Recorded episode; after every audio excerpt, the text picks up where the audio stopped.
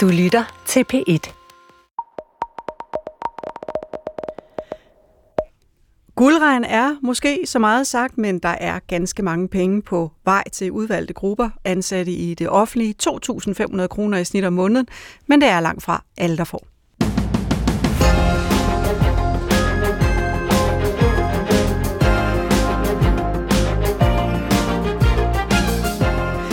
Det, der begyndte som et ønske om at sikre en mere retfærdig lønfordeling mellem ansatte i det offentlige, er endt med at handle om at løse et gigantisk rekrutteringsproblem.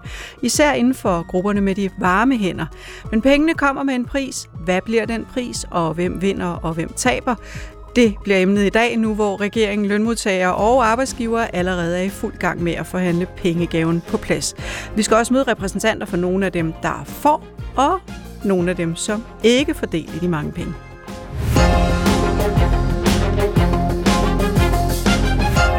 Du lytter til Følg Pengene. Jeg hedder Mette Simonsen, og med i studiet har jeg Anna Vestli Hansen, lektor og arbejdsmarkedsforsker ved FARES, Forskningscenter for Arbejdsmarkeds- og Organisationsstudier. Jeg er altid ved at kløjse i det der, siger Men det er altså i hvert fald ved Københavns Universitet, et institut, der er finansieret af arbejdsmarkedsparter, både arbejdsgiver og lønmodtagere. Velkommen til. Tak. Altså mere lønningsposen til sygeplejersker, socioassistenter, pædagoger og fængselsbetjente. Måske lidt flere, det får vi at se, men pengene er ikke gratis. Hvad har de her arbejdsgrupper egentlig at betale med? Altså hvis man kigger snævert på de grupper, som der er blevet nævnt af regeringen, som de synes øh, står for at skulle have de her penge, jamen så er der jo mange af dem, der for eksempel arbejder på deltid. Det kunne for eksempel være noget med noget mere fu- fuldtid. Det kunne også være noget mere fleksibilitet i arbejdstilrettelæggelsen. Øh, men jeg kan forstå, at der måske også er nogle ønsker til for eksempel mere lokal løndannelse eller mere fleksibel løndannelse kunne være en af tingene. Og det vil måske så involvere nogle bredere grupper, og ikke bare dem, der står til at skulle have de her 2.500 ifølge regeringen. Vi skal også sige velkommen til Tormem Andersen, professor i økonomi ved Aarhus Universitet og formand for den lønstrukturkomité, der blev nedsat tilbage i efteråret i 2021, blandt andet for at analysere lønningerne i øh, den offentlige sektor. Velkommen til Følg Pengene. Tak. Det er især sygeplejerskerne, der har været bannerfører for øh, debatten om løn. Hvis man ser på jeres analyse i Lønstrukturkomiteen, hvad viste jeres, altså hvad, hvad viste den her analyse, I lavede egentlig om strukturen i det offentlige?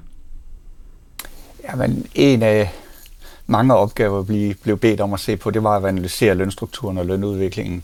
Og en, en del af det er en analyse, hvor vi ser på de lønninger, som øh, de offentlige ansatte altså faktisk får, og ser i hvilket omfang øh, det kan forklare ud fra deres uddannelse og deres erfaringer, om de har ledelsesansvar. Og kunne lønningerne så det? Ja, det kan de langt stykke af vejen. Øh, cirka halvdelen af de variationer, der er, de kan forklare sig de her ting, men det er jo også så øh, klart, at der er en anden halvdel, og som vi også gør opmærksom på. Øh, det vil være, det vil, det vil være lidt mærkeligt, hvis øh, tre faktorer her kunne øh, forklare det hele, så kunne man nemt sætte lønningerne på en formel. Øh, det kan man ikke øh, af mange grunde, og der er mange andre ting, som øh, har betydning øh, for at vurdere de lønninger, som øh, de pågældende øh, får. Men hvordan lå sygeplejerskerne egentlig i jeres analyse?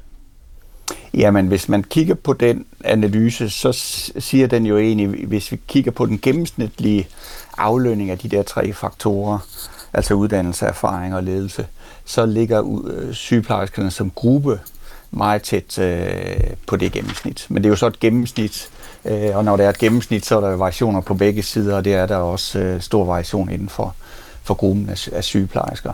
Så det er jo ikke en, øh, det er jo ikke en facitliste i forhold til, hvad lønnen øh, skal være, men mere et, øh, et redskab til at forstå de lønninger, man jo faktisk har aftalt, og hvad det så resulterer i. Og nu vil jeg ved sygeplejerskerne. Velkommen til, Louise Mønster. Du har været sygeplejersker, eller du er sygeplejerske og øh, tillidsrepræsentant på Rigshospitalet. Velkommen til Følge Tak skal du have. Øhm, jeg ved, du har varmet op allerede her til morgen. Hvad du har lavet? Jeg har været til demo for øh, overenskomst øh, ønske med Brødrene Prise med 3F ja. her til morgen. Mm. Så du er varmet godt op ja. allerede? Og jeg er altid klar. I har udsigt til ekstra 2.500 kroner i snit, skal jeg lige sige, i løn om måneden. I havde jo i virkeligheden et ønske om 5.000. Det var det beløb, I mente, I lå efter skolelærerne her ved, øh, ved sidste konflikt. Hvad siger du til, at I nu måske må nøjes med det halve? Jamen, jeg elsker, du siger måske, og de 2.500, det er jo med udfasning i 2030 om syv år. Vi kan nå 2,5 overenskomst inden da, og så skal det jo også igennem systemet. Dengang vi skulle udfase akutfondmidlerne, skulle det jo også igennem rigtig, rigtig mange led, og vi endte faktisk ud med, at de faktisk ikke blev fordelt helt, de her akutfondmidler heller. Så, og det jeg vil sige med det er, at, at lad os nu lige se, hvordan det kommer igennem systemet, og om vi overhovedet får dem, for det skal jo også igennem forhandlinger i trepart. Og man kan sige, at Mette Frederiksen har jo startet øh, den puniske krig igen øh, i fagbevægelsen, og det er jo et ret godt politisk spil, hun har sat i gang der, for det flytter jo fokus fra Christiansborg og ud til krigen i fagbevægelsen, og det synes jeg er rigtig ærgerligt. Og nu du siger trepartsforhandlinger, for vi har ikke Mette Frederiksen i studiet. Det har vi nemlig Nej, men vi har faktisk en gæst mere. Michael Siler, borgmester i Høje Tostrup, og som formand for KL's løn- og personaleudvalg, så har du forhandlet den ene aftale hjem efter den anden om løn og arbejdsvilkår for de ansatte i kommunerne. Velkommen til programmet. Tak. Jeg kan, jeg kan så forstå, at jeg er det tætteste, du kunne komme på, Mette Frederiksen. Nej, jeg har faktisk ikke forsøgt mig med det. Jeg synes, du var mere relevant ah, lige tak i dag. For det, tak for det. det er da en kompliment. ja. Præcis. Hvorfor er vi egentlig endt her med så stor utilfredshed med lønnen hos øh, velfærdspersonale, både i kommunerne og regionerne og i staten? Ja, det er der nok, øh, det er der nok mange forklaringer på, men, men en af, af forklaringerne set med, med mine øjne, det er jo, at vi har fået lavet et meget, meget stift øh, lønsystem. Altså vi har fået lavet et, øh, et system, hvor lønrelationerne de så at sige reproducerer sig selv. Altså vi overenskomstforhandling efter overenskomstforhandling, der har vi aftalt stort set de samme procentuelle lønstigninger til alle, og det har vi gjort i årtier. Og så kan vi nedsætte kommissioner og komiteer og få dem til at analysere lønudviklingen, og så komme frem til det meget overraskende resultat, at øh, lønrelationerne ikke har ændret sig. Det, det er i virkeligheden ikke overraskende, når, når vi forhandler på den måde. Og det har jo gjort, at, at, at når lønrelationerne er så stive, Jamen, men, men, men så er det svært at tilpasse sig. For eksempel, hvis der på et område er et meget stort rekrutteringsbehov, så vil markedet jo tilsige, at, at så skulle lønnen stige hurtigere der end på andre områder. Men det, det, er, det har simpelthen ikke været muligt med det lønsystem, som, øh, som vi har, eller den måde, vi har brugt lønsystemet på. Men du har jo selv været med til at forhandle, så hvorfor har du ikke bare lavet det op? Ja, det er fordi, det er svært. Øh, vi har faktisk ved de to sidste overenskomster fra kommunernes side sagt, jamen vi har, øh, vi har et område, hvor, at, øh, hvor vi har helt særlige udfordringer, og det er ældre- og sundhedsområdet. Så i overenskomstforhandlingen i 2018, der stillede vi krav om en lønpulje, som skulle tilgodese, skulle tilgodese sosu og sygeplejersker. Og vi kom også igennem med det, men det var under anvendelse af al vores forhandlingskraft, at vi lykkedes at, at skubbe en lille smule til det. Og vi gentog det øh, i, ved overenskomstforhandlingen i, i 2021, hvor vi også fik sat en, en, en ekstra øh, pulje af til, øh, til, til sociopersonalet. Så på siger... den måde har, har vi rykket lidt på det, men det er jo ikke revolutioner, vi, vi lykkes med. Og når du siger, at I bruger al jeres forhandlingskraft på det, hvad betyder det så egentlig? Altså er, der så, er, er det så det der, I ligger trykket, og så er der en masse ting, I må gå af, køb på? Eller? Ja, ja det er, sådan er det jo. Altså en, en, øh, selvfølgelig er det ikke det eneste, vi møder op med, men en overenskomstforhandling, det er jo også et spørgsmål om, at man, øh, man skal prioritere. Man kommer ikke til at få alt det, man, man godt kunne tænke sig igennem, og det gør ingen. Og derfor skal man jo vurdere, hvad, hvad er vigtigst ved den her forhandling. Og det, det er det, vi har sagt, vi sagt ved de sidste to forhandlinger, udover at det er sådan overordnet samfundsmæssigt skulle være ansvarligt, så var det de grupper, vi havde brug for at give noget mere, sådan, så vi kunne styrke rekrutteringen til de fag. Og nu kan jeg sige, at langt de fleste sygeplejersker er jo så ansat af staten og ikke, eller i regionerne ja, ja. og ikke i, i kommunerne, men, men det er sådan samme system alle steder. Ja, det er det. Vi har nogle sygeplejersker, men det, det, det er selvfølgelig ikke mange, men, men ja, det er samme system. Pengene kommer ikke gratis, de skal betales med flere arbejdstider og større fleksibilitet. Det sagde finansminister Nikolaj Vammen fra pressemødet forleden. Prøv lige at høre, hvad han siger. Vi vil gå til forhandlingerne for at sikre en mere fleksibel løndannelse fremover, hvor lønkronerne i højere grad prioriteres til de områder, der har behov for flere medarbejdere, og også på en måde, som gør det mere attraktivt at gå fra deltid til fuldtid, og at flere tager del i vagtarbejdet. Michael Siler, I har jo, øh, det kan jeg jo også høre, I har prøvet at skubbe på tidligere, men hvordan er der blevet, øh, hvordan er det taget imod af fagbevægelsens forhandlere, I gerne vil flytte øh, flere penge over på bestemte grupper? Jamen, det har været en svær, øh, det har været en svær forhandling, og, og det er det jo, fordi når vi forhandler overenskomst, så, så sker der jo det, at først øh, har vores modpart jo deres interne drøftelser omkring, hvordan de skal stille sig over for det her øh, over, over for hele overenskomstforhandlingen. Og, der sker jo ofte det, at de så jo selvfølgelig har forskellige interesser, men at de ofte indgår et internt kompromis. Øh, og, og, og det er typisk sket ved, at øh, det skal være procentuelle lønstigninger, og så har man så er man blevet enige om en eller anden form for lavt løns- og ligelønspulje, som, som ikke har været særlig stor. Og så kommer de jo ind i forhandlingsrummet til os, og så kommer det meget overraskende, at vi har faktisk også synspunkter på løn. Øh, og når man har lavet et internt kompromis, så er det altså meget, så er det meget svært at flytte sig. Øh, og, og, og det er jo ikke underligt, fordi når vi ønsker, at nogle grupper skal have relativt mere, så betyder det jo, at andre øh, der skal have relativt mindre. Altså der, vi, taler, vi forhandler jo stadigvæk lønstigninger, men, men, men så er der nogen, der må have en lidt lavere lige stigningstakt, end, end, dem, end dem, der får mere. Det er klart, og det er selvfølgelig en, en, i udgangspunktet en svær dagsorden. Louise Mønster, vi kommer tilbage til prisen for pengene lidt senere, men helt kort her nu.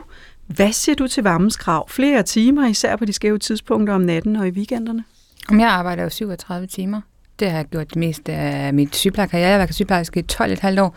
Jeg havde lige øh, i 13 og 14, hvor jeg faktisk kun, arbejd, kun arbejdede på 32 timer, og resten præsterede jeg i Norge, fordi det var en bedre løn, og jeg skulle giftes. Så det, så det var der, så der skulle være råd til godt bryllup? Der skulle være råd til godt bryllup. altså, jeg er gift med en revisor, så det skulle jo betales kontant. Det var jo ikke noget, man kunne låne til. Så det var jeg jo ligesom lidt nødt til.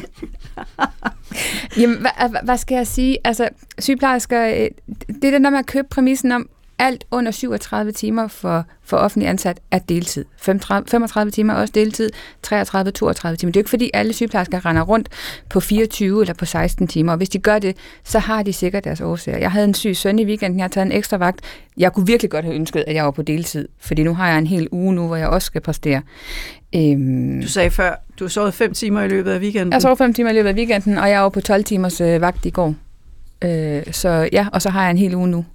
Så, så jeg kan godt forstå, at man i perioder af sit liv kan, kan vælge at, at kompensere for at, øh, at få en ekstra fridag i ny og næ, når man after arbejder i skiftende vagter. Det kan jeg virkelig godt forstå. Men så vil jeg da sige mange tak, fordi du mødte op her i dag. Ja, det velkommen. altså, men jeg kunne godt tænke mig, altså, føler du dig lidt snydt i forhold til, at... Øh, at de krævede 5.000, nu er der så 2.500 på vej. Måske, ja, måske. som du sagde før. Øh, og så kommer de ekstra penge der med krav om øh, flere skæve vagter, for eksempel. Hvad siger du til det?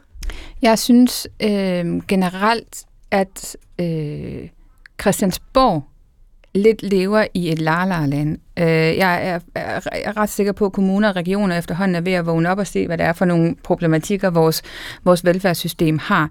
Øh, det er ikke noget til Christiansborg endnu. Jeg synes, det er fuldstændig, og jeg kan kun snakke for sygeplejersker, jeg synes, det er fuldstændig respektløst, at man vil indføre stavnsbundskabslignende tendenser for sygeplejersker. I Region Hovedstaden, der, der begyndte man jo ligesom med to øh, faser. Det hedder fælles som vagter. Første fase, det var 1. Øh, juni eller 1. juli 2023, skal alle stillinger slås op, øh, hvor man skal deles om vagter. Og jo, jeg køber da præmissen i, at vi har et problem på intensiv og på, på sengeafdelinger osv. osv. Men på Rigshospitalet vil det måske ikke give mening at være fælles som vagter, at en sygeplejerske, som har arbejdet i ambulatoriet i rigtig mange år og løfter en kæmpemæssig forebyggelsesopgave, går ned i sengeafdelingen sengeafdeling hver 6. weekend og og er der? Øh, hvad med hendes kompetencer? Hun, har, hun er ikke ekspert længere i en sengeafdeling. Og de sygeplejersker, der skal tage imod hende, er der jo også en oplæringsopgave i. Og hun kommer jo som gæst i gåseøjen hver 6. weekend. Det gør jo noget ved arbejdsmiljøet, både for den, der kommer, og den, der skal modtage. Så kravet om de her skæve vagter, det, det, det rammer jer på jeres øh, kompetencer? Øh. Det rammer på kompetencer, ja. det rammer på patientsikkerhed. Jeg, jeg kan godt forstå, at det giver mening i et regneark. Det forstår jeg godt, men det giver ikke mening ude i den virkelige verden. Og jeg synes, man glemmer at komme ud og spørge, hvad der vil give mening ude i den virkelige verden, og så også respekt for de fagligheder og den specialisering, vi har lavet i vores velfærdssystem. Jeg skal lige høre, Nana Vesli Hansen, du har jo jævnlig kontakt med forskellige grupper i fagbevægelsen. Hvordan er stemningen egentlig derude, sådan mere generelt i forhold til de her, den her pose penge og de krav, der følger med? Altså, jeg tror, det er vigtigt at holde sig for øje, at øh, faktisk så har lønmodtagerne i forhandlingsfællesskabet jo selv bedt om, at Christiansborg kom på banen i en eller anden form for trepart, og gerne med nogle midler, og det skal så være nogle midler, der ligger ud over det, der normalt er, og ud over det, der hedder reguleringsordningen, som er sådan lidt teknisk, ikke? men som gør, at nogen kan komme til at betale for det senere hen. Det kommer man ikke til den her gang. Men når det er sagt, så hele processen, og selve timingen af det her trepartsforløb, øh, skaber en masse usikkerhed ind i de her overenskomstforhandlinger. Det er svært at forventningsafstemme med baglandet. Det er også derfor, vi hører nogle grupper, der er ude og må sige, vi, det, altså, vi synes, det er ikke fordi, vi nødvendigvis skulle have, men vi synes, hvorfor er det lige præcis de her grupper, der skal have? Vi er faktisk også presset på vores arbejdsplads. Og det er jo fordi, at man generelt har en efterspørgsel efter arbejdskraft, og der er mange områder, hvor der er efterspørgsel efter arbejdskraft. Det er måske mere demografisk presserende lige omkring ældreområdet og sundhedsområdet og plejeområderne, og så også for nogle af de her børneårgange, som er ret store. Men der er mange grupper, der har det svært. Øhm, så, og så kan man sige, så kommer man jo også på bagkant af, at vi har haft høj inflation, øh, og man har haft oplevet, at ens reallønner bliver, bliver udhulet. Nu kommer vi så til OK24, og der skal man jo så til at forhandle og få løftet den her løn, og så kommer det her forløb lige ind og Vi skal nok komme tilbage til OK24. Ja. Bare roligt. Du lytter til Følg Pengene. Regeringen, arbejdsgiver og lønmodtagere forhandler lige nu om flere penge til udvalgte grupper i den offentlige sektor for at tiltrække nok varme hænder til at tage sig af de små, de syge og de gamle. Men øh, det var egentlig slet ikke her, det hele begyndte. Det begyndte med en oplevelse af, at såkaldte kvindefag i det offentlige ikke blev lige så værdsat som øh, tidligere tiders mandefag. Sygeplejerskerne var nok dem, der råbte højst, men flere andre råbte med, blandt andet pædagoger og social- og sundhedsassistenterne. Og Torben M. Andersen, du blev så formand for den her lønstrukturkomité, der blev dannet i kølvandet på overenskomstforhandlingerne på det offentlige område i 2021. Hvorfor er det så svært at finde den rigtige løn i det offentlige? Men det er det grundlæggende, fordi vi har jo en altså en offentlig sektor, hvor en lang række opgaver bliver løst øh, for borgerne øh, ud fra det princip, at, at det betales af fælleskassen og ikke af, af borgeren, i modsætning til i det, i et privat arbejdsmarked, øh, hvor man kan sige, at der er en tydelig bundlinje, og hvis en, hvis en arbejdsgiver synes, at øh, der er basis for at ansætte nogle flere og må betale en højere løn for at få fat i den, ja, så må man jo vurdere, om der er nogen, der vil købe ens øh, produkt og betale for det, sådan at man kan betale de der øh, lønninger og, og det afspejler sig med det samme på en bundlinje i form af overskud, og vi kan måle værdiskabelse og så videre. Det, det kan vi jo netop ikke i, øh, i den offentlige sektor, og, og, og det er jo sådan helt karakteren af den offentlige sektor og velfærdssamfundet, at vi ikke skal have det. Så, så derfor har vi ikke øh, den der bundlinje, og så må vi gøre det på, så at sige, en, en anden måde. Øh, og det er jo også derfor, at de analyser, vi har lavet, det er jo, altså de kan ikke svare på, hvad skal lønnen være, fordi så skulle vi have den information, den har vi ikke men vi kan selvfølgelig karakterisere de lønninger, og så mm. kan man ud fra det diskutere øh, de strukturer, man er endt med, øh, og om de er hensigtsmæssige i forhold til de udfordringer, som arbejdsmarkedet står overfor i dag, og det offentlige står overfor. Men hvordan vil man kunne løse problemet, tror du? Jamen, øh, der er jo en del ting, man kan gøre. Vi øh, i, i komiteen blev vi ikke bedt om at lave anbefalinger, fordi det er jo noget, der skal besluttes i treparts- og overenskomstforhandlinger. Men vi lavede et idékatalog for at vise, at, at der er inden for rammerne af det, vi kalder den danske model øh, og løndannelsen offentlig sektor, er nogle muligheder for at, at lave øh, tilpasninger, fordi udfordringen er jo præcis, som Michael Thiele også var inde på, at igennem en lang række år er det stort set været sådan, at øh, alle har, altså de, den ramme til lønstigninger, der er været, den er man delt ens ud. Øh, og, og så har man jo ikke, eller det giver sig selv, så får man ikke nogen ændringer i relative lønninger. Mm. Og hvis der så kommer en udvikling, hvor der for eksempel er rekrutteringsproblemer eller andre udfordringer, ja, så er det jo et spørgsmål om, hvordan man kan tilpasse sig til det. Og, og det er der som sagt er også nogle muligheder for inden for, for rammerne, men det kræver selvfølgelig, at de bliver udnyttet. Men vi skulle måske også lige sige, at det var måske heller ikke den, hvad skal man sige, den nemmeste opgave at få. Det var et, øh, det var et sammensat øh, panel, I var i lønstrukturkomiteen. Hvordan, hvordan var den bygget sammen? Jamen, den var sammensat med repræsentation, repræsentation af parterne, og så var der nogle, øh, også nogle eksperter, så vi var i alt øh, 17 øh, personer, sådan en relativt øh, stor komité, og det var jo øh, jo netop for, at, at, at det var ledet i øh, ligesom den løbende proces, der er med overenskomstforhandlingerne og også øh, trepart, at, at have det på den måde, sådan at, at man i fællesskab kunne ligesom øh, gøre lidt status omkring den udvikling, der er været, og hvor vi står i dag med lønstrukturerne, og også i forhold til det der idékatalog, jeg, jeg, jeg nævnte. Men jeg forestiller mig, at det har været en udfordring at få den her liste over, hvordan de forskellige faggrupper lå i forhold til øh, deres uddannelse og faglighed, og, og øh, hvor længe de har været på arbejdsmarkedet. Øh, altså, jeg forestiller mig, at den, den var ikke helt nem at lave med, med, med repræsentanter for de forskellige fagforeninger siddende ved bordet. Altså, det er jo helt naturligt, at der har været de diskussioner. Det er også derfor, man har nedsat komiteen, så det ville være lidt mærkeligt, hvis de bare sad og nikkede rundt omkring bordet, og der ikke var diskussioner. Øh, lige omkring de der tre, der kan man sige, når, når de får så stor bevågenhed, så er det fordi, det er nogen, man kan opgøre med relativt stor præcision. Mm. Øh, så, så det er ikke... Øh, det er der, hvor udfordringen, også den faglige udfordring, men derfor også diskussionen ligger, det er selvfølgelig alle de andre faktorer. Fordi der er jo ikke nogen, der mener, at der ikke også er andre faktorer, der har betydning øh, for lønningerne.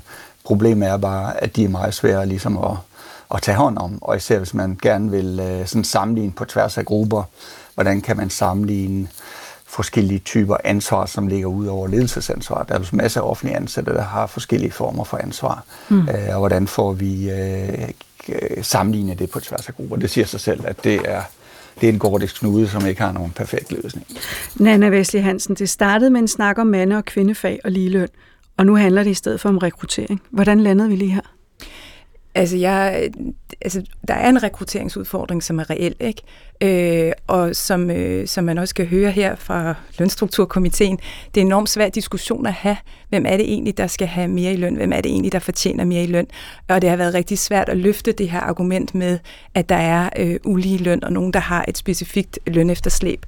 Øh, og det handler også noget med lønspredningen inden for selve grupperne, og der er mange ting. Øh, og så kan man sige, så har politikerne jo et behov for at løse den her rekrutteringsudfordring, og det skaber jo en legitimitet at sige, at det er derfor, vi gør det. Øh, det er ikke fordi, vi skal sidde og bestemme, hvis arbejde der er vigtigst, men set fra vores perspektiv, så har vi en særlig udfordring nogle steder i velfærdssektoren. Der vil vi gerne kanalisere pengene hen. Michael Siler, er det, kan du genkende, altså er det, er det, det også de øh, grupper, som regeringen har nævnt, altså sygeplejersker og sosuer og pædagoger, og så er der noget med nogle fællesbetjente, som jeg tænker, du ikke har så meget at gøre med. Men, men kan du godt genkende, at det er dem, der er sværest at få, få, øh, få rekrutteret i Højtostrup Kommune? Altså, jeg vil helst bevæge mig lidt forsigtigt her i forhold til, at ja. jeg skal ind i nogle trepartsforhandlinger, men det er jo rigtigt nok, at, øh, at altså, socio-personale, det har jeg jo selv lige sagt, at øh, vi, vi lagde tryk på ved ja. sidste to overenskomstforhandlinger, og, og pædagoger, det er ikke mindst blevet sværere af minimumsnormeringer, som jo blev indført på et tidspunkt, hvor at vi begyndte at få øh, rekrutteringsproblemer.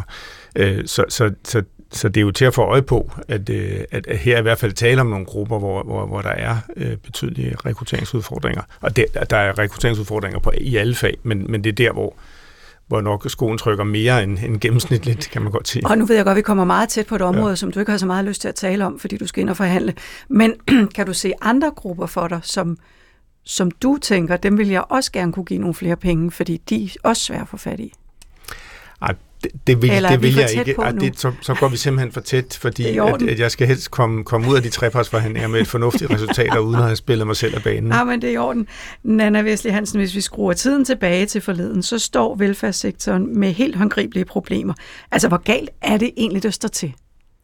Øh, altså nu er jeg jo ikke normalt ude i velfærdssektoren, Nej. men den her rekrutteringsudfordring, den er markant, og modsat på det private arbejdsmarked, så er den jo bestemt af den demografiske udvikling øh, og efterspørgselen efter velfærd. Så man kan sige, enten så skal man have en diskussion om, hvad er det for en velfærd, vi skal levere. Der skal måske leveres noget mindre fremadrettet. Øh, det er rigtig svært at tage den politiske diskussion, eller også så skal man finde på nogle løsninger. Øh, og vi har en arbejdsstyrke, som i øvrigt også er lidt op i årene, så vi kan se, at der kommer til at være noget afgang for arbejdsstyrken, og samtidig så får vi en stor gruppe af ældre, som har brug for pasning og pleje. Og hvor man kan sige, ude i det private, det handler om mange ting, men det handler også om konjunkturer, ikke? altså hvor godt det går ud i økonomien osv. Her der er der altså nogle strukturelle ting, som virkelig er udfordret. Okay. Michael Siler, hvis du tager borgmesterhatten på, fordi du forhandler jo også for KL, hvordan ser du så udfordringerne ude i Højtostrup? Jamen udfordringerne er jo store, øh, altså, øh, og det er det jo, det er det jo så i øvrigt for hele samfundet, altså sådan som, som, som demografien udvikler sig, så, så kommer vi jo på det danske arbejdsmarked i løbet af få år til at stå med ganske markante udfordringer med at, at skaffe den arbejdskraft, vi skal bruge. Og, og der kan man sige, det, det løses jo ikke alene med at give mere løn til nogle grupper, fordi det flytter så at sige rundt på problemet. det, det handler jo også om, at man er nødt til at kigge på lidt mere grundlæggende på nogle, på nogle ting. Hvor, hvor kan man i øvrigt gøre noget? Kan man få flere til at gå fra deltid til, til fuldtid? Kan vi holde nogle, nogle flere år på, på vores medarbejdere, inden de går på pension? Øh, altså, der skal, der skal flere greb øh, til for, at i virkeligheden adressere den, øh, øh den, den, den arbejdskraftudfordring, vi har. Men det med at få folk til at gå fra deltid til fuldtid, det handler vel også om, at kommunerne skal ansætte folk i fuldtid indimellem? Ja, men så Eller har et medansvar der? Nej, nej, men så enkelt er det nemlig ikke. Altså, vi har jo i, i mange år haft sådan en skyttegravskrig med de faglige organisationer, hvor, hvor de sagde, jamen, når der ikke er flere på fuldtid, så er det fordi, I ikke står stillinger op på fuldtid, og vi har sagt, nej, nej, det er jo fordi, at der er en deltidskultur blandt medarbejderne. Mm. Og for nogle år siden erkendte vi simpelthen, at vi var nødt til at rykke sammen i bussen, så at sige, for at adressere den her udfordring, ikke? Og, og, og, og, og, vi måtte i fællesskab indse, at det er meget mere kompliceret end som så, for det handler om kultur, det handler også om kultur i vagtplanlægning, det handler om utrolig mange ting, så vi lavede et fuld et, et fuldtidsprojekt sammen, hvor faglige organisationer og arbejdsgiver står sammen centralt ude i den enkelte kommune og ude på den enkelte arbejdsplads øh, og, og kigger på, hvad er det egentlig, der er barriererne for, at man kan, man kan rykke på det her. Og det bygger faktisk på erfaringer fra både Sverige og Norge, hvor man er lykkedes med, med sådan nogle projekter rent faktisk at få flere op på, på fuld tid. Og nu begynder vi faktisk også at kunne se, at det vi har gjort øh, i Danmark, det begynder faktisk at kaste resultater af. Så der er faktisk flere, der kommer på, på fuld tid, og af dem, som ikke er på fuld tid, så, kommer der, så er der flere, der kommer op i tid. Mm. Så der begynder vi altså rent faktisk også at bidrage øh, til, øh, til det problem, og, vi har. Og hvad er det helt konkret, der har fået folk op i tid, om Jamen, ikke på fuld tid? Men, men det afgørende her, det er ikke helt konkrete redskaber. Ja. Øh, altså, det er det faktisk ikke. Det er, det er jo det der med ude på den enkelte arbejdsplads, øh, at, at, at finde løsningerne der. Men hvis man skulle tage et generelt, et generelt redskab, jamen så, at, så, så er det faktisk at kigge på, at, øh, at hvis man de steder, hvor man har kunne aftale det lokalt, hvis man giver mulighed for lidt længere vagter, end, end overenskomsten egentlig som udgangspunkt giver mulighed for, så kan det faktisk lade sig gøre at, øh, at, at få medarbejdere på fuld tid, uden at de for eksempel skal på arbejde en ekstra weekend. Øh, og så bliver det en gevinst for medarbejderen, og det bliver en gevinst for kommunen og en gevinst for samfundet. Kan du genkende det, Louise Mønster? Du har jo lige været øh, ekstra 12 timer på vagt her mm. i, øh, i weekenden. Altså, øh, vil, vil det være en mulighed for sygeplejersker at, at komme op i tid? Jeg ved godt, du er på fuldtid, men der er jo en del af dine kolleger, som ikke er det. Men vi præsterer stadigvæk timerne. Jeg er bare nødt til at sige, lige, lige øh, sådan for nyligt, der har Intensiv på Bornholm fået straks, tilbud, øh, straks forbud fra, fra Arbejdsstyrelsen, fordi de arbejder for mange dobbeltvagter, altså 16 timer. 16 timer på en sygeplejerske, altså jeg kunne virkelig godt tænke mig at invitere jer alle sammen med, hvor man skal præstere 16 timer foran et menneske, eller foran mennesker hele tiden, hvor man giver sig noget af det. Sygeplejersker er til, altså, og socio, og alle velfærds, ikke varme hænder, men kompetente mennesker i velfærdsstaten, øh, har jo ikke alle sammen hjemmearbejde eller øh, skrivebordsarbejde eller dage, hvor man kan, kan rydde sin indbakke eller sådan noget. Det er jo der, man præsterer hen ved borgeren, patienten eller hvor man nu, nu er ansat. Og det, kræver, det kræver altså noget øh, at, at give af en. Og jeg er enig med Michael i, at man skal finde nogle lokale løsninger, der giver mening. Men vi skal også huske, at restitution også er en vigtig del, at der også er en familie. Så det der med, vores arbejdstidsaftale for sygeplejersker giver, giver mulighed for at arbejde mellem 5 og 12 timer. Jeg vil våge påstå, øh, mellem 8 og 12 timer, der begynder vi i hvert fald at have lidt øh, udfordringer i patientsikkerhed og kvalitet osv. Vi skal lige have Michael Sieler på. Ja, fordi nu det, jeg talte om, var jo ikke intensivt på Bornholm. Nå, ja, men nu... det, det, var, det, var, det var nogle konkrete tiltag, man har lavet nogle konkrete kommuner, nogle konkrete kommuner, hvor, hvor, det, hvor det jo faktisk, man har kunne aftale det med hinanden på begge sider af bordet, og hvor det efterfølgende har vist, at man faktisk har været glad for det, og hvor man også kunne se, at på trods af, at man sådan initielt havde det billede øh, fra medarbejders side, at man kunne ikke forestille sig at gå op i tid, fordi man synes i forvejen, man var rigtig presset, så har det rent faktisk ført til, at trivselen den er steget. Man, man, føler, man, man føler faktisk, at, at, at, at det fungerer bedre for en. Mm. Så, så det har været, det har været ægte win-win situationer, ikke? hvor at, at, at det, at man, man lige, øh, lige lagde Øh, øh, den, den sådan forud, forudindfattede mening på, til, til side, og så fandt nogle løsninger. Det, det, det har faktisk gjort, at det har været godt for begge parter. Nana Wesley Hansen, hvad er det, der vejer tungest, når arbejdstagerne vælger job? Øh, altså, nu snakker vi om den offentlige sektor, ikke? Øh, og der er ingen tvivl om, at sådan nogle, øh, altså helt generelt, hvis man ser på danskerne, der har lavet sådan nogle store værdiundersøgelser over årene, det rykker sig faktisk ikke særlig meget. Løn og gode kollegaer spiller en kæmpe rolle for os alle sammen. Øh, men derudover så snakker man også meget om, at øh, særligt offentlige lønmodtagere har en public service motivation, altså en motivation til at også gerne vil gøre det godt for andre.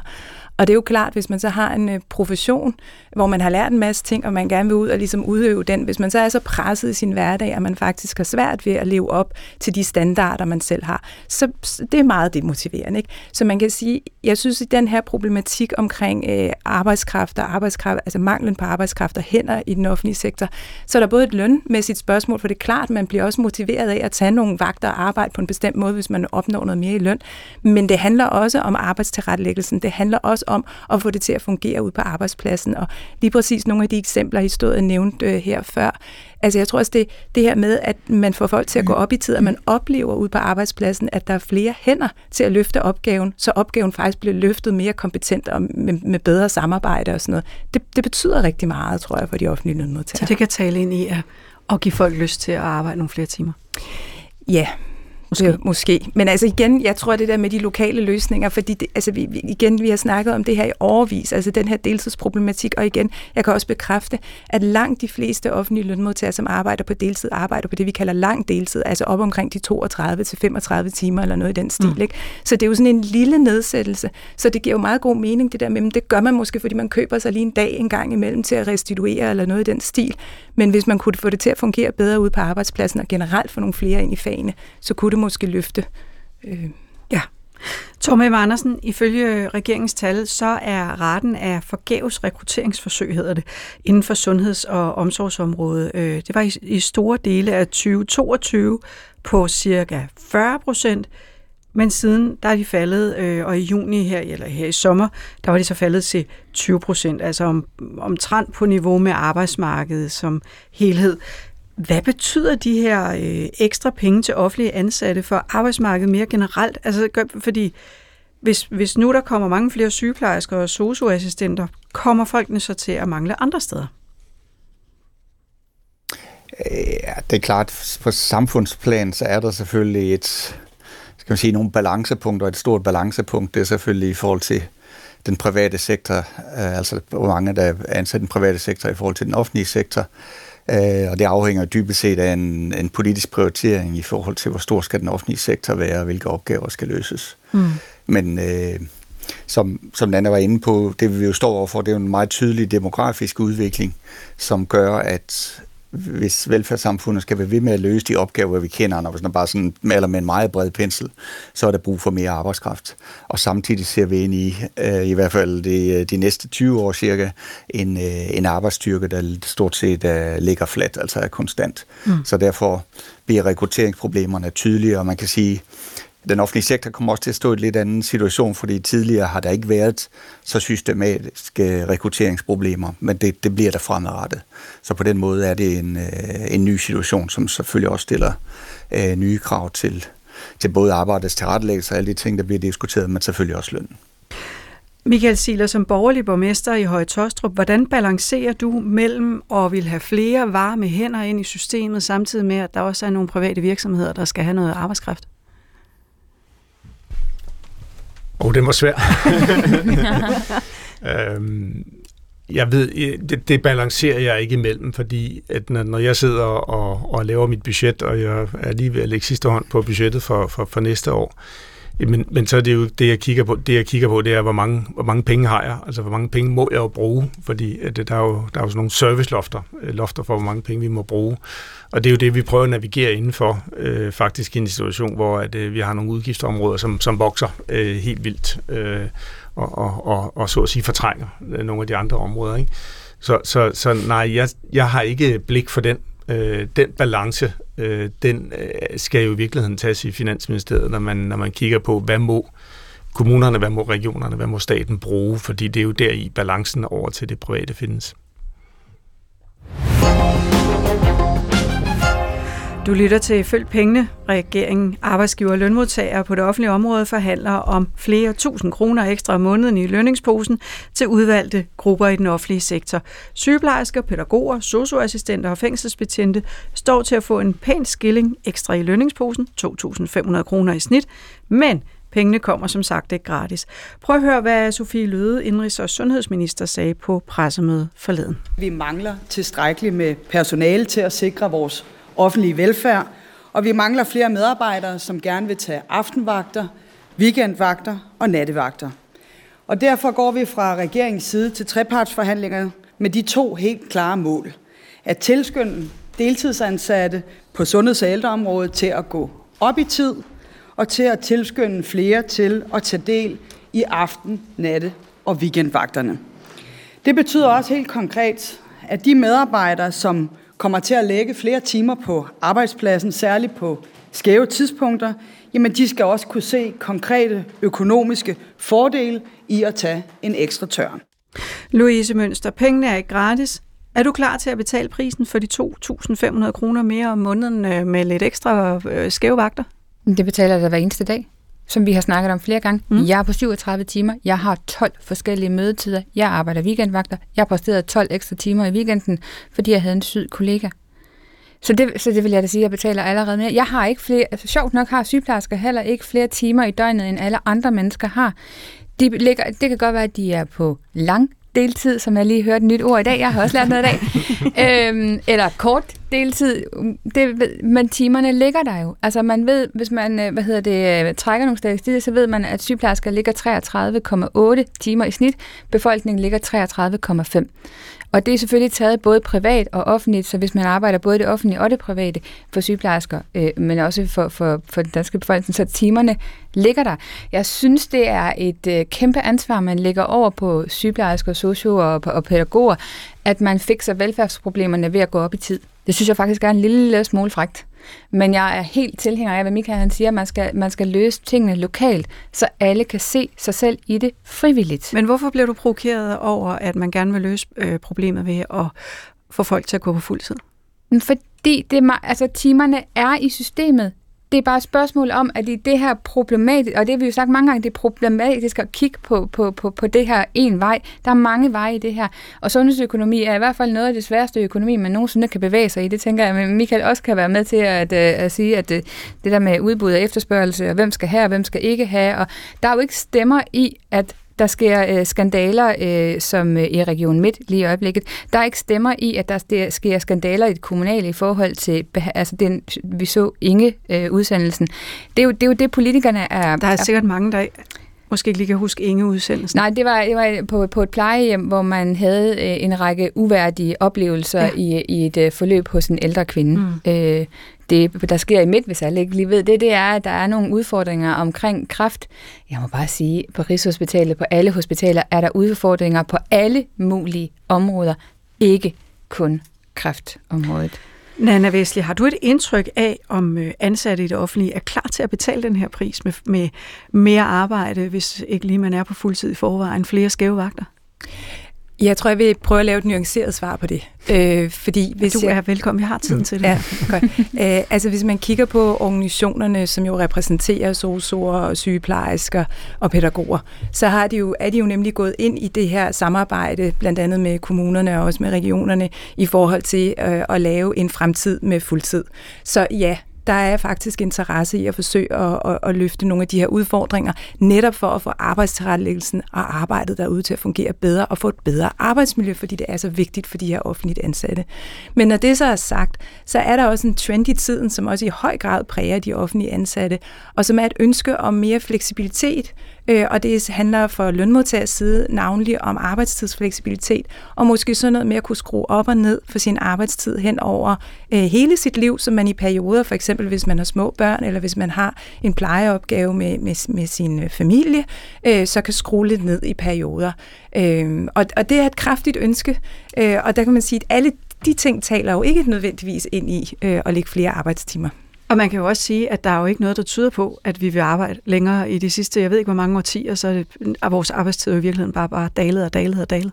Ja, der er sådan noget, og man kan sige, man snakker også meget om det her paradoxale i, at det går så godt i vores økonomi i øjeblikket, og der er øvrigt også et stort råderum og et økonomisk overskud. Hvorfor er der ikke penge til at investere mere i vores velfærd? Hvorfor er der ikke mulighed for at, at, at, at reducere arbejdstiden på den led? Ikke? Men der er bare begrænsninger.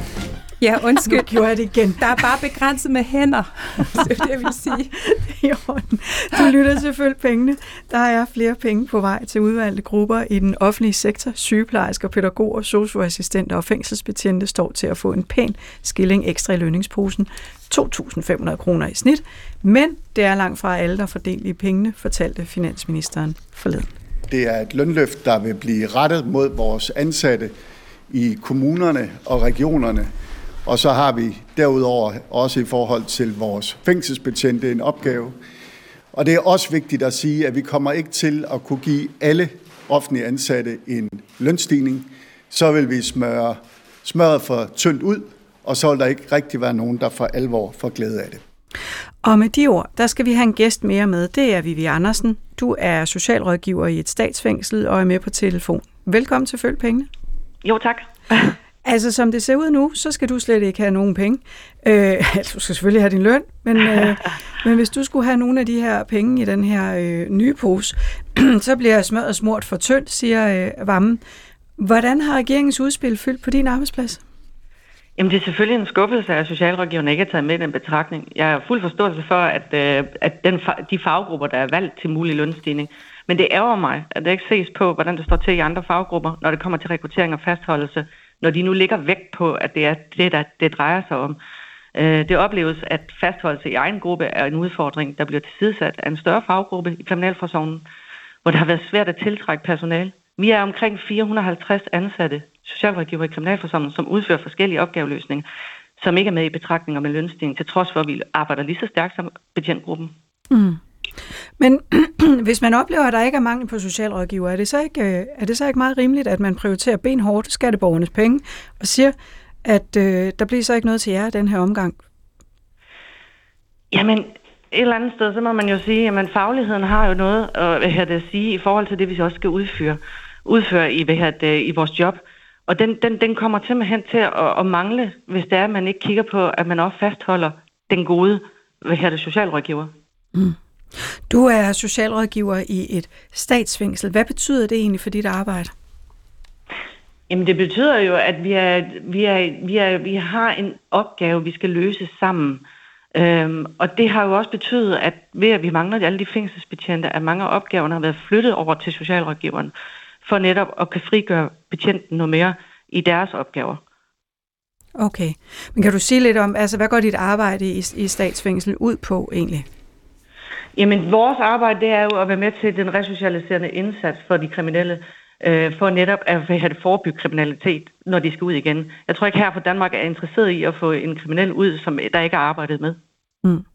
Men, men hvordan foregår det arbejde? Har du så du møder med, eller hvad, hvad, hvad, hvad, hvad består dit arbejde i? Mit arbejde det består jo i, at vi talerør for de indsatte. Det vil så sige, at vi har samarbejder med kommuner, vi samarbejder med øh, de forskellige regioner osv. i forhold til, hvilke udfordringer der kan være for de indsatte. Og derudover så screener vi jo folk i forhold til at sige, jamen, hvor er det de indsatte, indsatser skal sættes ind henne. Øh, det bliver ikke løftet, hvis vi ikke er her. Du har tidligere arbejdet både som overkonstabel og også som elektriker. Hvad overraskede dig egentlig mest i jobbet som øh, socialrådgiver? Rammerne i forhold til, at vi er, en, vi, er, vi er jo en del af det, som man siger, samfundsmæssige vagthunde, i form af, at vi varetager mange opgaver, som er pålagt ud fra hvad her, det lovgivningsmæssige, øh, at rådrummet ikke er særlig stort. Mm. Og det er et rådrum, at der ofte er indskrænket i forhold til, jamen det er efter, hvor meget er der at give af. Og så vil jeg altså lige høre dig om, hvor, hvor meget tjener man egentlig som socialrådgiver i et statsfængsel? Jamen lønningerne, de svarer ikke helt øh, i forhold til, at man, når man snakker kommunal, regional øh, eller region, regionerne, vi, har, vi får mindre i løn, i, øh, hvad det, når vi er statsansatte. Øh, vores lønninger ligger lige over overenskomsten. Og, og der, den... er ikke, der er ikke særlig meget at forhandle med. Og hvad taler vi om? Det må være lige 28.000 oh, ja, i den retning. Det er omkring 28,5. Ja. Er der, er der mulighed for tillæg for dig? Der er mulighed for at tage et enkelt tillæg, i for, eller hvad det former for tillæg, hvis der man har specielle grupper indsatte, som man skal varetage. Louise Mønster, synes du, at du fortjener pengene mere, end Vivi Andersen gør? Jeg synes, at det er en meget unfair øh, udspilling. Jeg kan godt forstå, at I gør det som journalister. Jeg, det kan jeg virkelig godt, fordi det sælger jo lyttertal og det der sådan noget. Jeg tror bare, vi er nødt til også at snakke om, hvad vi så skal lave i samfundet, og så, så ligesom skyde den der kamp væk, fordi Mette Frederiksen har jo også flyttet fokus. Vi forsøger jo i fagbevægelsen, og jeg tænker også, kommunerne og regionerne er begyndt at røre på sig, at vi ligesom skal have noget mere fra Christiansborg. Vi skal have nogle flere penge og nogle flere midler ud, i, ud at leve, fordi vi har nogle udfordringer. Vi har nogle demografiske udfordringer, og det tænker jeg også, at de har i fængslet. Øhm, Men som det ser ud lige nu, er der jo, undskyld, som det ser ud lige nu, er der jo kun den pose penge, der er. Ja, altså hvis man skal kigge fra, øh, altså selvfølgelig fra egen vending og fra mine kollegaer, jo, selvfølgelig kunne jeg godt tænke mig at rekruttere nogle af sygeplejerskerne tilbage i faget, således at vi kan leve op til de her patientsikkerhedskrav og øh, kraftpakker og alle de her politiske øh, dejlige øh, øh, pejlemærker. Øhm, og der er jeg bare nødt til at sige, som Søren Brostrøm han sagde, at vores arbejdsmiljø er jo, øh, nu vil jeg ikke tage hans ord øh, citere, men i hvert fald øh, udfordret arbejdsmiljø. Og det har arbejdsmiljøet været i det offentlige i mange år. Jeg nødt til at sige, at jeg har været sygeplejerske i 12,5 år. Jeg overvejer i hvert fald at søge skilsmisse fra det, den, det giftermål, jeg har med, med regionen, fordi jeg synes ikke, det er fedt at være sygeplejerske længere. Jeg vil gerne have nogle flere kollegaer. Jeg kunne godt tænke mig, at vi også, når vi nu snakker det der med deltid og normering og op i tid og ned i tid, øhm, rigtig mange sygeplejersker, øh, og også i kommunen, og også i og sundhedsstiller, er jo samtidig på deltid, hvis ikke man har formået at lave nogle gode lokale aftaler. Fordi det betyder, at hvis man er i en lav brøk, så kan man faktisk have flere ansatte til at dække hele rullet. Så, så, så der, igen, der er rigtig mange veje ind i det her, og så er jeg nødt til at anholde om, at vi ikke kalder os varme hænder. Det er simpelthen så diskriminerende. Jeg kalder heller ikke akademikere kolde hoveder. Men kolde hænder, det kunne du godt kalde dem. Nej, det gør jeg ikke, men, men, men, men det er bare, altså, vi har alle sammen nogle kompetencer. Vi er så specialiserede i det her samfund. Jeg synes, vi øh, skylder en anden en respekt i, at vi har nogle vigtige ting, vi bringer med os, både fagligt og personligt, hver eneste dag. Og jeg synes faktisk, at varme hænder er en lille smule øh, diskriminerende øh, for, for, for de øh, kompetencer. Om vi skal have mere løn, vi skal, det er en rekruttering. Hvis du spørger i rekruttering, ja, løn rekrutterer. God løn rekrutterer. Sådan er det i hvert fald det private. Og jeg tror også, vi er nødt til at kigge en lille smule i det offentlige. Så er vi nødt til måske at lave nogle indsatser hos nogle faggrupper i en periode, og så er vi nødt til at lave nogle andre indsatser i den anden. Og det er jo det, der også er hele arms øh, lægge øh, problematikken, både internt i fagbevægelsen, men også fagbevægelsen og arbejdsgiver. Og i bund og grund, så tror jeg faktisk, at man skal have det ned sort og hvidt, så vil fagbevægelsen og arbejdsgiver gerne hinanden. Men vi repræsenterer også hver især nogle interesser og nogle bånd på hver side i den her danske model. Og den danske model er jo mere end kun løn. Den danske model er jo også med at samarbejde. Og det skal vi også huske i det her. Altså det hylder jeg også. Og der er vi nemlig, som Michael siger, at vi skal lave nogle gode aftaler på frivillighedens basis, og ikke tvang inden for Christiansborg, hvor de siger, kære sygeplejersker, sociale sundhedsassistenter og pædagoger, nu stavnsbinder vi jer til de her faste rammer. Men jeg er så glad fordi, at du ser den danske model, for det er den, vi kommer til nu. Jamen, hvor dejligt. For vi taler jo om de her ekstra penge, der bliver sendt ud nu til sygeplejersker. Ikke, ikke nu, der skal forhandles om dem, jeg ved det godt. 2030? Ja, men til sygeplejersker, pædagoger, socioassistenter og fængselsbetjente. Øh, vi har allerede talt om kravene til mere arbejde og flere vagter på skæve tider, men der er et krav mere, det er det, der hedder en mere fleksibel løndannelse. Og det lyder måske ikke så meget, men det er det måske alligevel, Nana Vesli Hansen. Hvad vil en mere fleksibel løndannelse egentlig betyde? Det kan man gøre på mange måder i virkeligheden. Øh, man kan både måske øh, gøre det mere fleksibelt, hvor man måske altså, giver nogle grupper noget mere centralt. Man kunne lave nogle puljer, som man lægger ud. Så kan man så øh, diskutere, om det skal være arbejdsgiver og lønmodtager, hvem der skal have mest indflydelse på, hvordan de penge skal fordeles. Og så kan man jo lave noget mere decentralt, altså lokal løndannelse.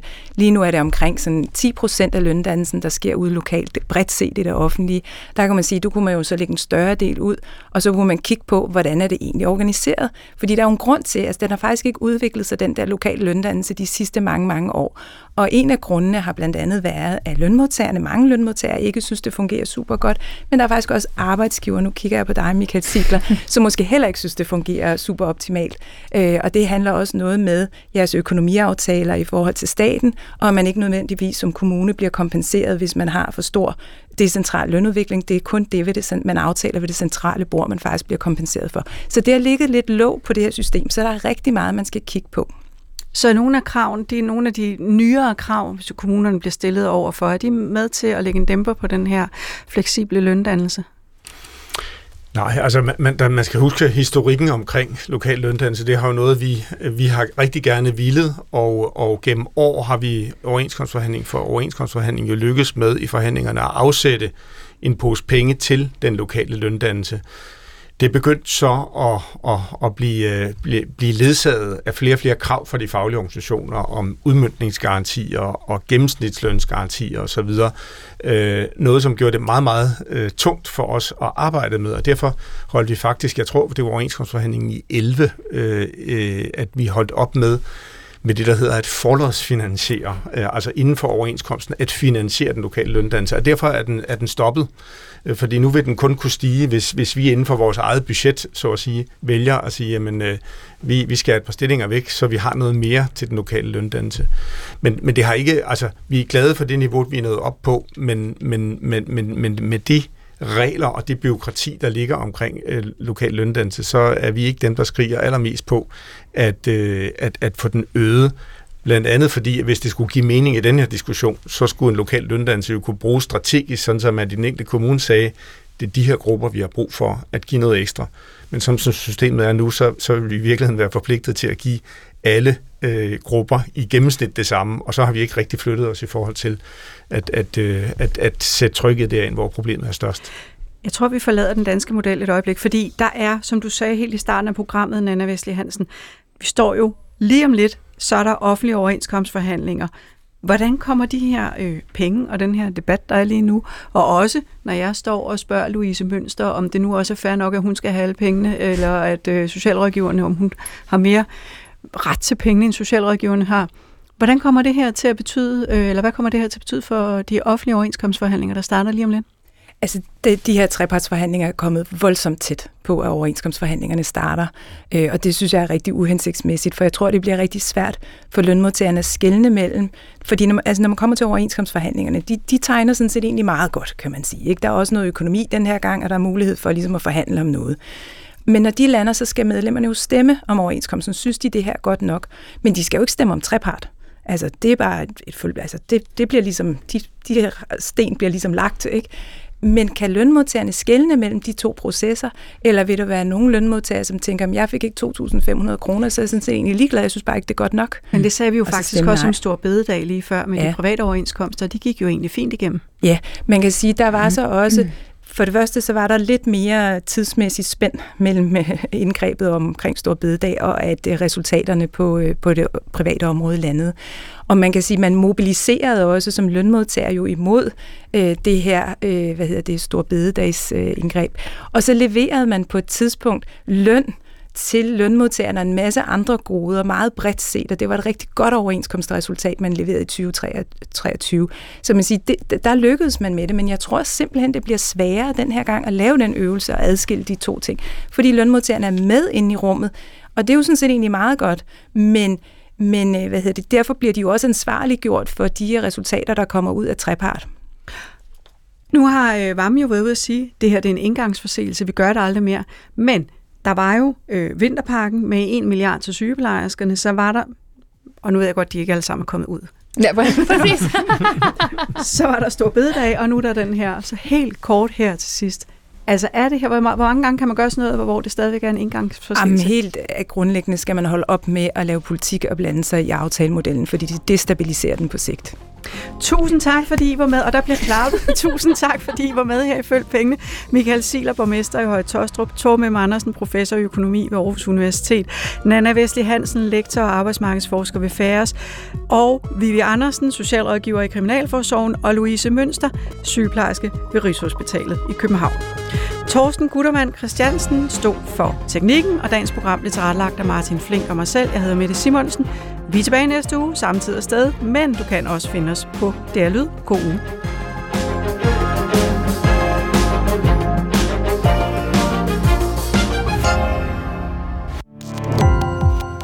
Gå på opdagelse i alle DR's podcast og radioprogrammer. I appen DR Lyd.